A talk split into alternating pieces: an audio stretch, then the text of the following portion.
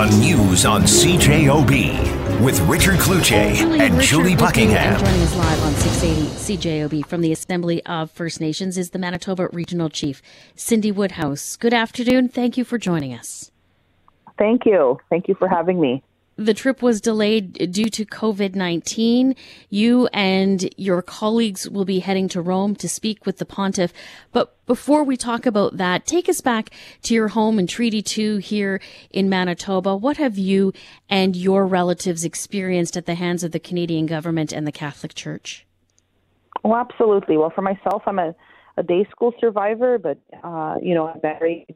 Um, you know, my, my husband's father, my father-in-law, his name is Frederick Nepinak, and he is he is a residential school survivor, and um, he will be traveling with Colt Nepinak, who's eight years old, uh, intergenerational, and you know, I it's such a historic time for First Nations uh, in Manitoba and, and and around the country to you know that to to go to get that chance to go and speak to the Pope and share the impact of residential school has impacted our lives over the decades. And so um, you're right. I come from a, a small community in Manitoba called Pinaymootang Fairford, where I grew up with my family, and I know that. Uh, uh, we're from the Treaty 2 territory, and um, thanks for for um, remembering that.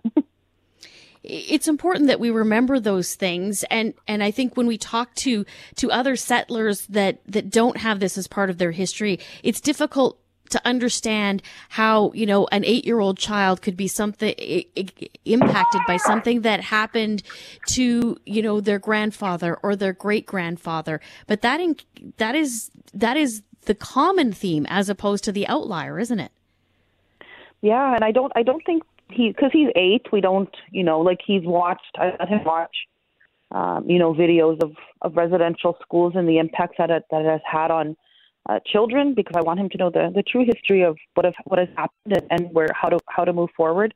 I don't think he realizes that his that his grandfather that his grandfather, you know, is a survivor. But you know, and and there's so much that uh, you know he's going to be meeting, you know, Phil Fontaine in Ma- um, when he's in Rome. Phil Fontaine will be there, and Phil Fontaine will be speaking on behalf of Manitoba directly to the Pope. And I'm proud of him for that because he's, you know, he he was key to unlocking um, the door that was hiding the ugly history of abuse residential schools when he first spoke of this nationally more than 30 years ago.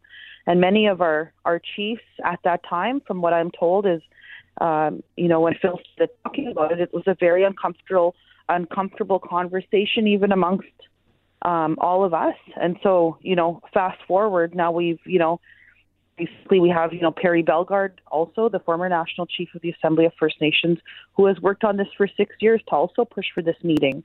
And it's just been all these wonderful people trying to trying to push to get this, you know, to, to get this done and to try and um, get the Pope, you know, follow the um, number 58, one of the 94 calls to action actually from the Assembly of First Nations we passed a resolution to support the implementation.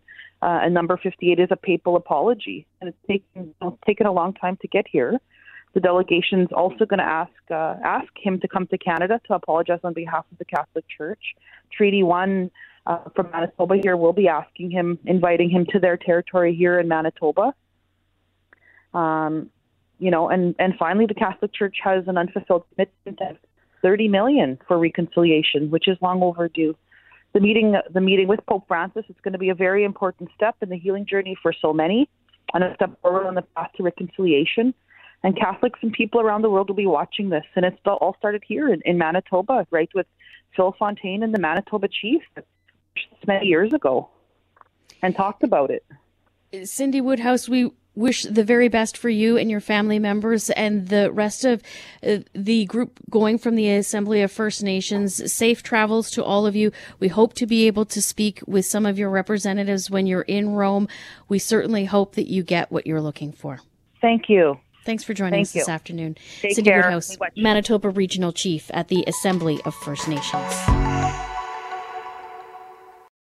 The news on CJOB with Richard Cloutier and Julie Buckingham.